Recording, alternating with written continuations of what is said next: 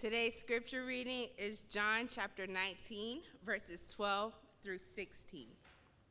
From then on, Pilate sought to release him, but the Jews cried out, If you release this man, you are not Caesar's friend. Everyone who makes himself a king opposes Caesar. So when Pilate heard these words, he brought Jesus out and sat down on the judgment seat at a place called the Stone Pavement, and in Aramaic, Gabbatha. Now it was the day of preparation of the Passover. It was about the sixth hour. He said to the Jews, Behold your king. They cried out, Away with him, away with him, crucify him. Pilate said to them, Shall I crucify your king? The chief priests answered, We have no king but Caesar. So he delivered him over to them to be crucified. So they took Jesus. And may the Lord add a blessing to the reading and the hearing of his word.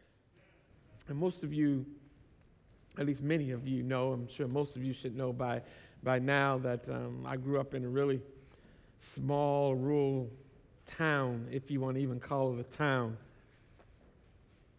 And being in a little small town like that in Michigan, where most people associate Michigan with Detroit, and um, Brother Headings, I lived far, far, far from the city lights of Detroit.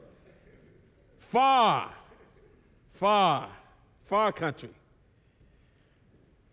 And where I lived, there wasn't much variety in this little town. Not much at all. No McDonald's, no Burger King. Don't laugh, Pastor Phil. No McDonald's, still no McDonald's. no Burger King, no Walmart, no Kmart. One school, everybody went to it. Two options for ice cream hard serve there, soft serve down the street. A couple of grocers, not much variety. Wasn't much to choose from, except when it came to churches. Even in our small little town, there were Baptist churches, Methodist churches, Catholic churches, congregational churches, Church of God, Church of God in Christ, Seventh day Adventist, Apostolic. You had your choice. There were even deliverance ministries, deliverance churches. Many of you might not be familiar with deliverance churches, but these are churches and ministries that kind of focus on the phenomenon of casting out demons, oppression, and sickness, and delivering people from the spiritual and physical afflictions of this world. And they, and they, and they focus on such things, naturally lends itself to the dramatic and, and is often quite appealing to people. In fact, in the 70s, there was a very, very popular book, I think it might have sold, uh, sold over a million copies, called Pigs in the Parlor A Guide to Deliverance. Gave you instructions on how deliverance ministry was to be conducted, how you were to go about casting out demons, sicknesses, and all that ails God's people. From books like these and the churches that emphasize them, you might get the impression that the only people who believe in deliverance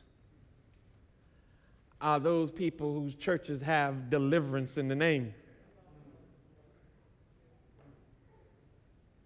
And I want to suggest to you this morning that every church that faithfully teaches and proclaims Jesus is a deliverance church. Now, we, we, yes, no, no, no, Pastor Phil would not allow it. We do not have in our name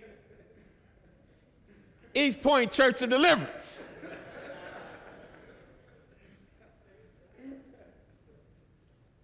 But I want to suggest to you this morning that East Point Church, like most churches, seeks to preach and proclaim deliverance through Jesus Christ our Lord.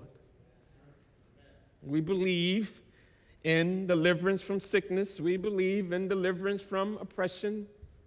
We believe in deliverance from Satan. We believe in deliverance from sin. Believe in the deliverance from this present world. We believe this, beloved, because we believe that in the God of the Bible.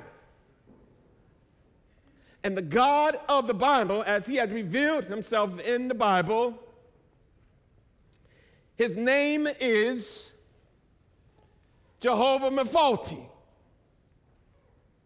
God our deliverer. He is a delivering God. And he demonstrates this over and over again. In Psalm 18, in verse 2, the Bible says, The Lord is my rock, says David, and my fortress, my deliverer, my God. God is a deliverer. That is his name. Psalm 34 and 19 says, Many are the afflictions of the righteous, but what the Lord does what? Delivers him out of them all. As you see over and over again. God is interacting with this world. God is interacting with his people. He is a deliverer. He, in Exodus chapter 6 and verse 6, reminds us that God is the one who delivered Israel out of Egypt.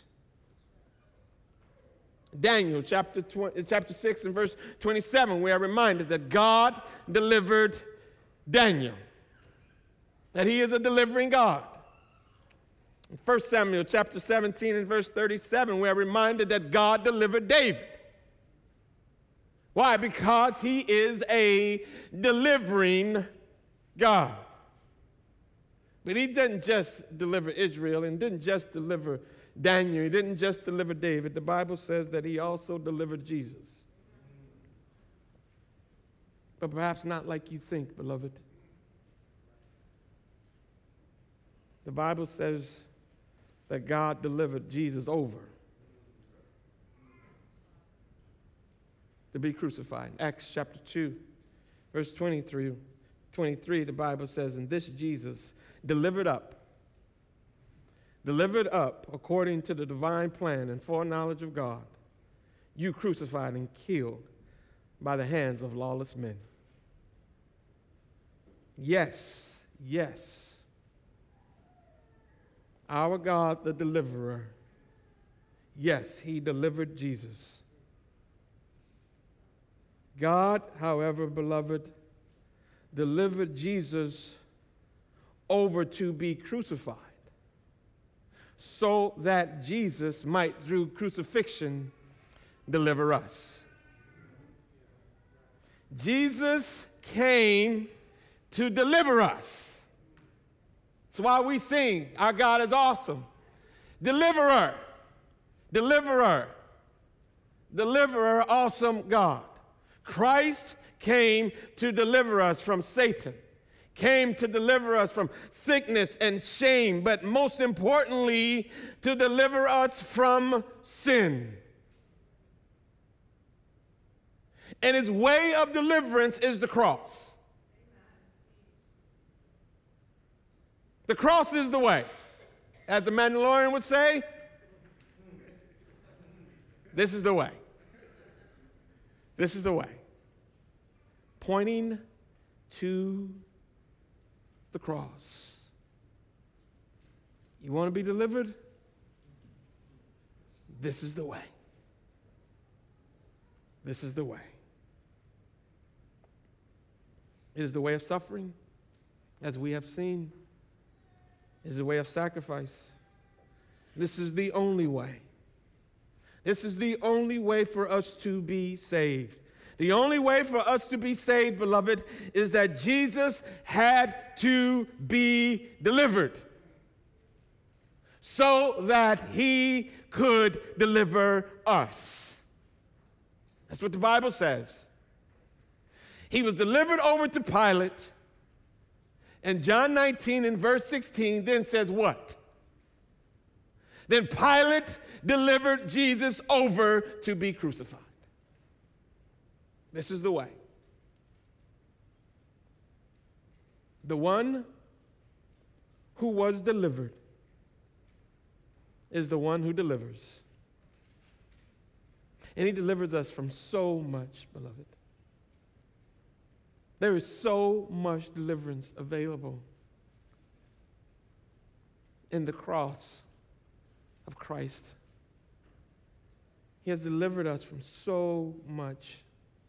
And this morning, I want to demonstrate for you it's two things that the Lord, as He's standing there, about to be delivered over to the cross, that the Bible reminds us how Christ has delivered us. He delivers us from fear. This morning, you are delivered from fear. And he delivers us from final judgment. If you are in Christ, you have been delivered from fear and final judgment. As we saw last week, and we continue to witness this morning, the Bible reminds us that Pilate wanted to release Jesus. He really wanted to release Jesus, and he made several attempts, several attempts to release him. Chapter 9 and verse 12, the Bible says, From then on, Pilate sought to release Jesus. The idea here is that he sought again and again and again. And he did, beloved. He made several attempts. The first time, he, he just said that he found him innocent and he just wanted to let Jesus go. And they said no. And then the Bible tells us that he offered a substitute. He offered Barabbas instead of Jesus. And again, they said no. Then the Bible says that he beat Jesus and mocked Jesus in an attempt to punish Jesus. Maybe this would suffice them. And again, they said no. Then he offered Jesus as their king, as their leader, as the one who would deliver them. And again, they said no. Over and over and over again, Pilate wanted to let Jesus go. He went back and forth with these religious leader, leaders, and nothing satisfactory came from these discussions. The Jewish authorities wanted Jesus crucified. And they had stirred up the mob and the crowd and they would not be satisfied with anything less. But Pilate refused to budge. And after much debate, it seems that they had came, they had come to a stalemate. The Jews were crying, Crucify him, crucify him. And Pilate was saying, Let him go. Let him go. And then the Jewish authorities decided that they would make an end to this stalemate. They brought out their trump card. We're going to bring this stalemate to a conclusion, Pilate. And they decided that they would end it by making Pilate choose not between Jesus and Barabbas, but Pilate was going to have to choose between Jesus and Pilate. It's either Jesus or you, Pilate. Either you deliver up Jesus or we're going to deliver you over to Caesar. Notice what they said in verse 12 again. If you release this man, they said to Pilate, you are not Caesar's friend. Everyone who makes himself a king opposes Caesar. If you release Jesus, we're going to make it known that you are not a friend of Caesar. Here was the Jews threatening Pilate. And beloved, this was no empty threat. This, this was no empty threat. And Pilate at that moment had to choose. He had to choose would he be a friend of Jesus or a friend of Pilate? Because he couldn't be both. There was a newspaper reporter who had written a critical article about the president. And after writing the article, the reporter called the White House and asked if he could speak with the president, if he could give an interview with the pre- for the president. And the person on the phone said to the reporter, You can either talk about the president or you can talk to the president, but you can't do both. Beloved, Pilate had to reconsider his position. Was he going to be a friend of Jesus or was he going to be a friend of Caesar? Because the reality is, you can't be both. You can't be both. Would he suddenly have faith in Jesus? Or would he continue to live in fear of Caesar? That is the question this morning. And the Bible gives the answer. Pilate was moved by fear, the fear of man. And that is the irony of it all, beloved. The irony of it all is that Christ had come for this very purpose. The one who was standing before him had come to deliver him from the fear of man. And there it was, gripping Pilate. The Jews put Pilate in a pickle, didn't they? Put him in a real pickle. Friend of Caesar, friend of Christ. Fear of God, fear of man. That's the question this morning. I understand, beloved, if you're anything like me, few decisions in this life are as paralyzing as that one. If you've lived for any amount of time in this world, then you felt the pull, that existential angst of the fear of God versus the fear of man. Pilate was afraid because he understood that his position was a tenuous one, beloved. Very, very tenuous. And he was afraid. He was afraid of the people because the mob and the crowds were growing, growing and he didn't want a riot on his hands and therefore give Rome the impression that he couldn't handle his responsibilities in his province. So he's afraid of the people. He was afraid of losing his position. Being the governor of this Jewish province was a challenge, no doubt. But, beloved, it was a coveted position. And as soon as he would be removed, another would immediately step into his place. He's afraid of the people. He was afraid of losing his position. He was afraid of losing his possessions. Whatever luxuries he enjoyed, whatever wealth he possessed, he did so because he was governor.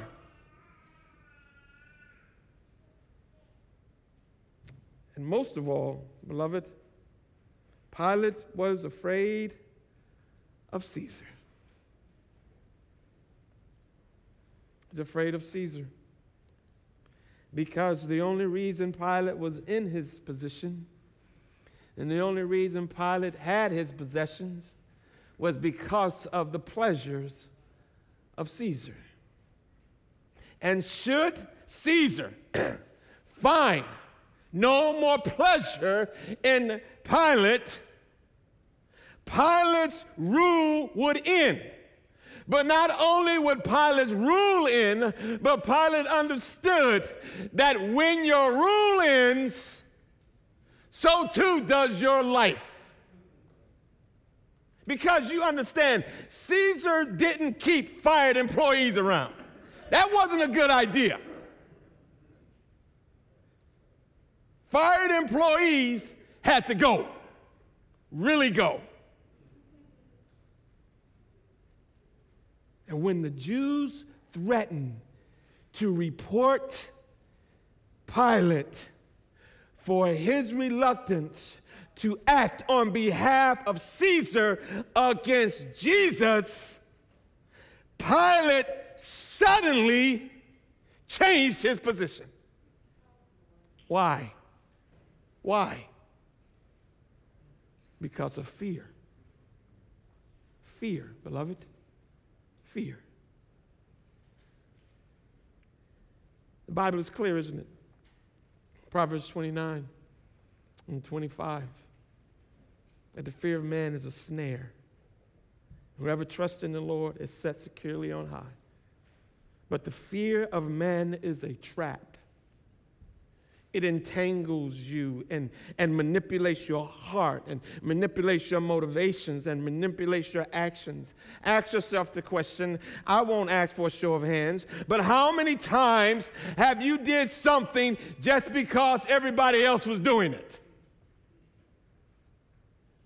I won't ask you to tell the truth this morning and shame the devil. How many times has popularity caused you to compromise some conviction? How often have you been motivated by the fear of rejection, the fear of loss of relationship, or loss of job, or loss of family and friends? And fear, therefore, is a deadly trap that Satan sets, ever sets, beloved. Ever setting it. To put you and I in positions where we must choose Caesar or Christ. Fear of God or fear of the world. Friendship with the world or friendship with Jesus. You're going to lose one today. Which one will it be? It's a trap. And we often fall into it, beloved. We often fall into it because it's contrary to the glory of God. Absolutely contrary to the glory of God. And we fall into it because we are more concerned with the glory of men and women than we are with the glory of God. We're more concerned with the praise of men and women than we are with the praise of God. We're more concerned with people being pleased with us than we are with Christ. You don't have to say amen. The fear of God, the fear of man makes people big and God small. It's what it does. I'm telling you from personal experience, beloved. It makes people big and God small. In John chapter 5 and verse 44, reminds us that it makes you seek the praise and the pleasure of your peers more than the praise and the pleasure of God. And this fear is a trap that leads to death. So we're seeing this morning with Pilate. He's fallen into this trap, and it will lead to his death. That's what the fear of man does, because the fear of God is the key of life. The fear of God is the key to life. Pilate thought, beloved, don't miss it. Pilate thought by acting in fear of Caesar that he was saving his life, but actually he was losing it. Because that's what it does. It's what Jesus says over and over again. Matthew chapter 10, verse 28. Jesus says, Do not fear those who can kill the body, but cannot kill the soul but rather fear him who can destroy both body and soul in hell. Every day, beloved, every every day we are faced with fear of God and fear of man decisions. Every day. Every day we have to answer the question Will you seek friendship with God? Or friendship with the world? Will you be a friend of Caesar? Will you be a friend of Caesar? This is the friendship that Pilate sought. Friend of Caesar was an official title. It wasn't just a passing reference. When, when, when the Jews made reference to Pilate being a friend of Caesar, immediately he heard them say, that you will no longer be a surrogate for Caesar here. Because to be a friend is to be a defender, is to be an advocate. We call them surrogates today, right? You go on all these news shows and you defend the policies and the actions of another. But here's the dilemma, beloved is that you can't be a surrogate for Donald Trump one day and then a surrogate for Barack Obama on the next. Being a friend of Caesar would make you an enemy of Christ. And being a friend of Christ would make you at odds with the world. And so Pilate had to make a choice. He wanted to release Jesus, didn't he? But to be a friend of Jesus would mean he was no longer a friend of, of Caesar. And he wasn't ready to go that far. He wasn't ready to follow Christ. He wasn't ready to honor Christ. He wasn't ready to worship Christ. Here is the choice faced by every man and woman this morning. This is the choice that each of us have when we leave this building today Christ or Caesar, God or the world. Will we live in fear of God? Or will we live buddy buddy and friends of this world. And the Bible is clear. The Bible is clear, whether I've been clear or not this morning. God is very clear. In James chapter 4, in verse 4. Don't you realize that friendship with the world makes you an enemy of God? Then get any more clear than that, beloved. Friendship with the world makes you an enemy of God. And then the Bible says, I say it again. If you want to be a friend of the world, you make yourself an enemy of God. He can't be both, beloved. He can't be a surrogate for Christ and a surrogate for the world. He can't be a defender of the ways of Christ and also a defender of the ways of the world. But thanks be to God, beloved, there is a way. There is a way to live in this world as a friend of Christ in the fear of God rather than the fear of man. This is why Christ came. This is why Christ came to deliver us from fear. The Bible reminds us that Christ has told us that He did not come to take us out of this world, He came that we might live in this world for His glory as His friend. You know it's possible? You know it's possible? This week we had the opportunity to celebrate the reopening of the Chick fil A Dwarf House down and around the corner from the church here. And the vision of Truett and his brother Ben, Cathy, once again while we were there was rehearsed. And I was reminded, you know, everybody likes Chick fil A. Well, I mean, most, most, most of us. Most of us like Chick fil A. Those who eat meat. But you do know, beloved, that when you eat a Chick fil A sandwich, it's just chicken.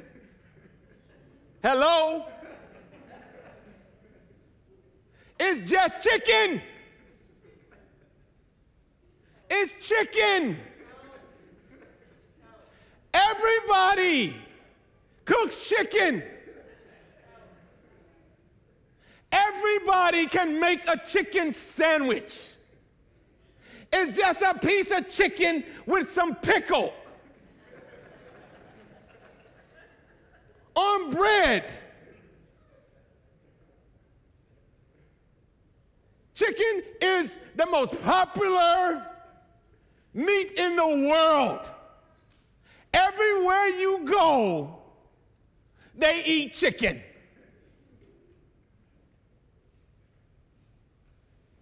And what makes Chick fil A so different, beloved? Because Chick fil A is not just about the chicken, it's more than chicken. It is an exercise in seeking to do business in the fear of God rather than the fear of man. It is an exercise of seeking to do business in this world as a friend of God rather than a friend of man. This is what Christ came to do. He came to deliver us from friendship with the kingdoms of this world to free us to pursue friendship with Him to free us to pursue the kingdom of God. If Chick fil A is an exercise in the fear of God, Pilate is an example of the fear of men. And what happens when you're motivated and moved by the fear of man? Because once you determine that the fear of man is more important than the fear of God, sin reigns. Sin reigns. Sin rules. Evil is inevitable. And that's what happened. Pilate feared man more than God. And this caused him to believe that he could sit in judgment over Jesus.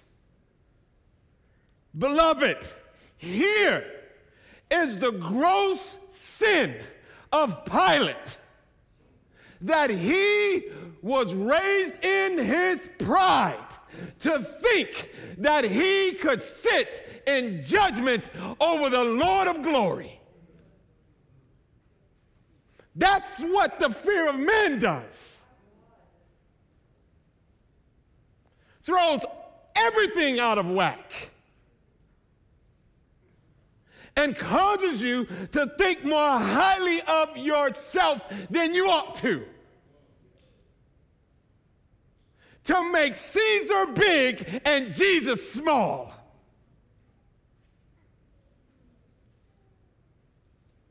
And he dared to sit in judgment on Jesus. Pilate thought, now he's all he's all feeling himself. I'm a friend of Caesar. I'm gonna show Caesar I got his back. I'm gonna show these Jews who really has the authority. I'm gonna show them why Caesar placed me in this position. And he was determined to deliver Jesus over for final judgment. But again, the irony of all ironies is this is the reason why Jesus came that he might be judged so we wouldn't have to be. This is amazing, beloved.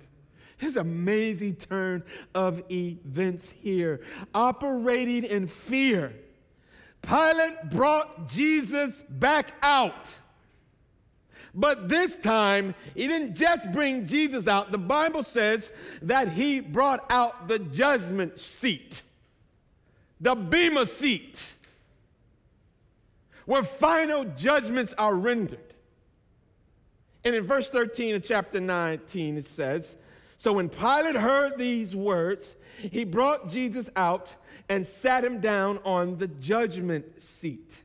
And sat down on the judgment seat at a place called the stone pavement. And in the Aramaic, Gabbatha. Pilate, Pilate may not have liked the Jews, beloved. And may, he may not have liked Jesus, but he loved his position. He loved his power. And when he brought out that judgment seat, the Bible says he brought it down, placed it in a prominent space so everyone could see him. And he sat on that seat with Christ standing before him.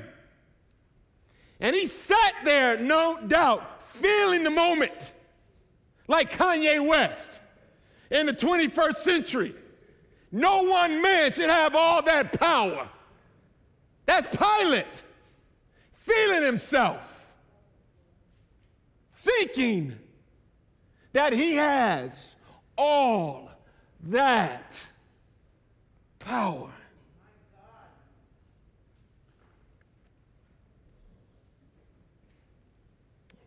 And beloved, he didn't have all that power. That judgment seat was borrowed. His power was on loan. And he would soon have to relinquish it. What he didn't realize is that very soon those tables would be turned. Soon it would be Jesus sitting at that seat, and it would be Pilate standing before the one who does have all that power. Who would die and be raised with all that power. Here's the point, beloved. Not just Pilate must stand there, but Kanye has to stand there. but not just Kanye. You gonna have to stand there. I'm gonna have to stand there. The Bible says in 2 Corinthians chapter 5 and verse 10, for we must all appear before the Bema seat, the judgment seat of Christ. The Bema seat doesn't belong to Pilate. It didn't belong to Caesar. The Bible says it belonged to Jesus. In John chapter 5 and verse 22, all judgment has been given over to Jesus. All judgment. All judgment given over to Jesus. And it is not Jesus, beloved, contrary to what Pilate thought. It is not Jesus who must fear the judgment of men but it is we who must fear the judgment of Christ. We all, we all, we all, beloved, must stand before the judgment seat. Every one of us. Everyone, everyone. In Romans chapter 14 and verse 10 reminds us this You then, why do you judge your brother or sister? Why do you treat them with contempt? For we all will stand before God's judgment seat. All of us. All of us. Bible says in Hebrews chapter 9 and verse 27 that it has been appointed unto all of us to die. And then what? Judgment. Judgment. Judgment. Christ will judge us all. He will judge our actions. He will judge our words. Every idle word will come into judgment. Every deed will be brought into judgment. He will judge the thoughts and the intent of our hearts. There will be nothing hidden, there will be nothing that remains concealed. You know what the, the people of Beth Shemesh asked in 1 Samuel chapter 6 and verse 20? Who can stand in the presence of the Holy God? That is going to be the question. Who can stand in the presence while Christ is seated on the judgment seat? and everything will be laid to bear. Who will be able to stand up to this judgment? Who would be able to survive such scrutiny? No one. No one, beloved. No one. This is why Jesus was delivered over to be judged. Jesus was delivered over to Pilate for judgment so that when it came time for us, he would deliver us from being judged.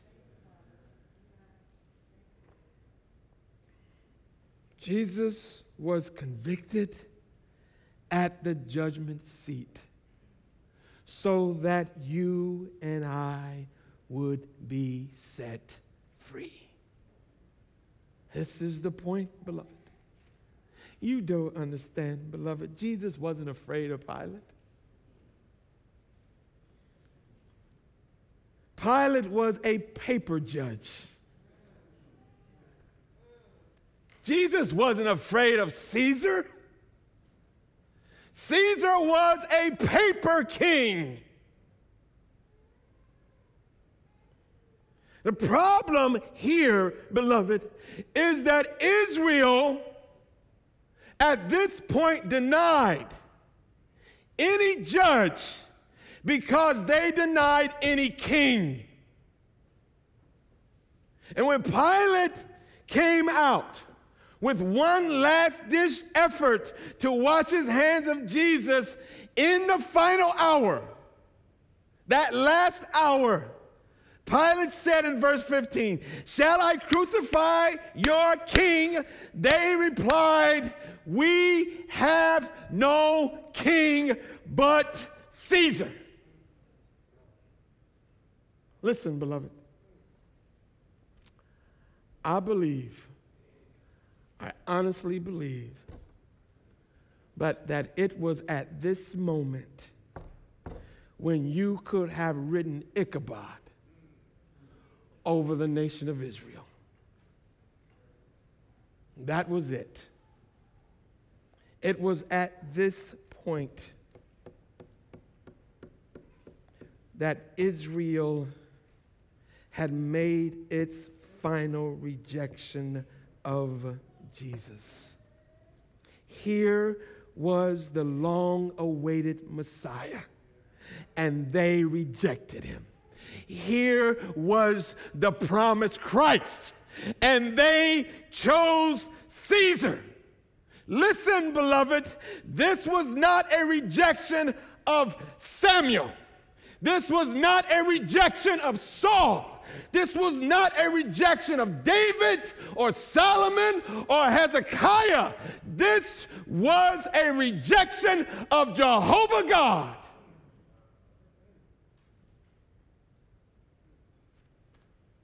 We have no king but Caesar.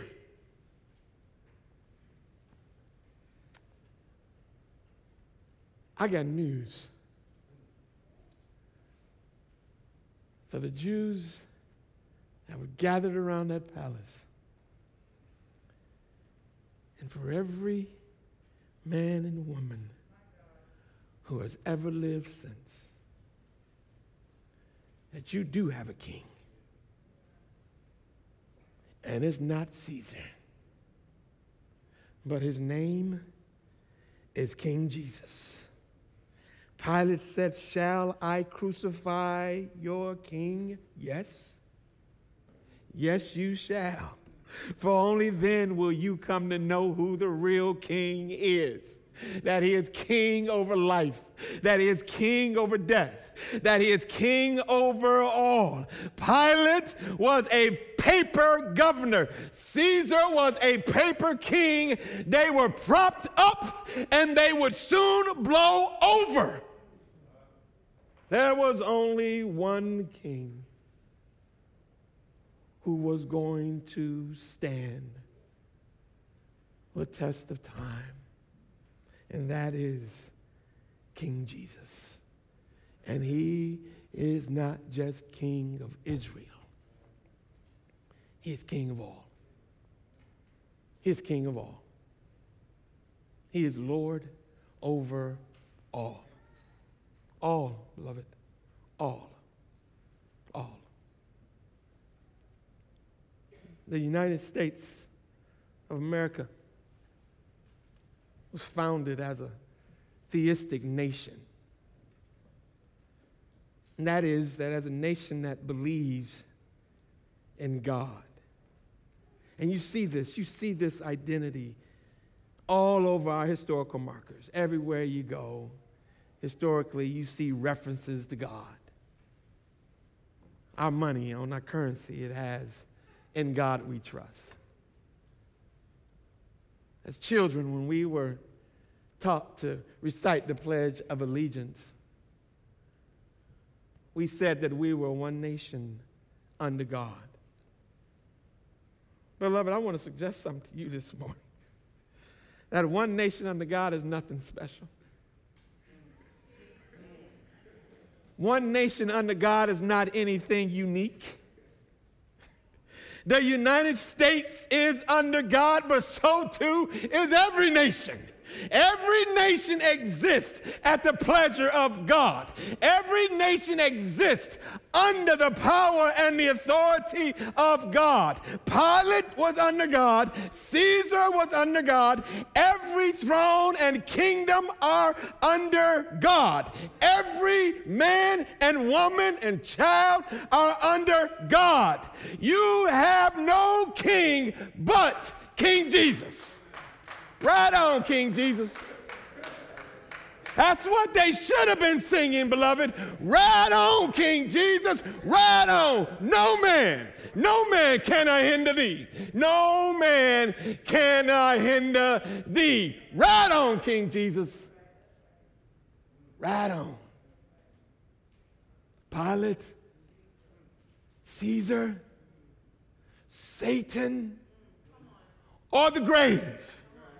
No man can I hinder thee. No man can I hinder thee.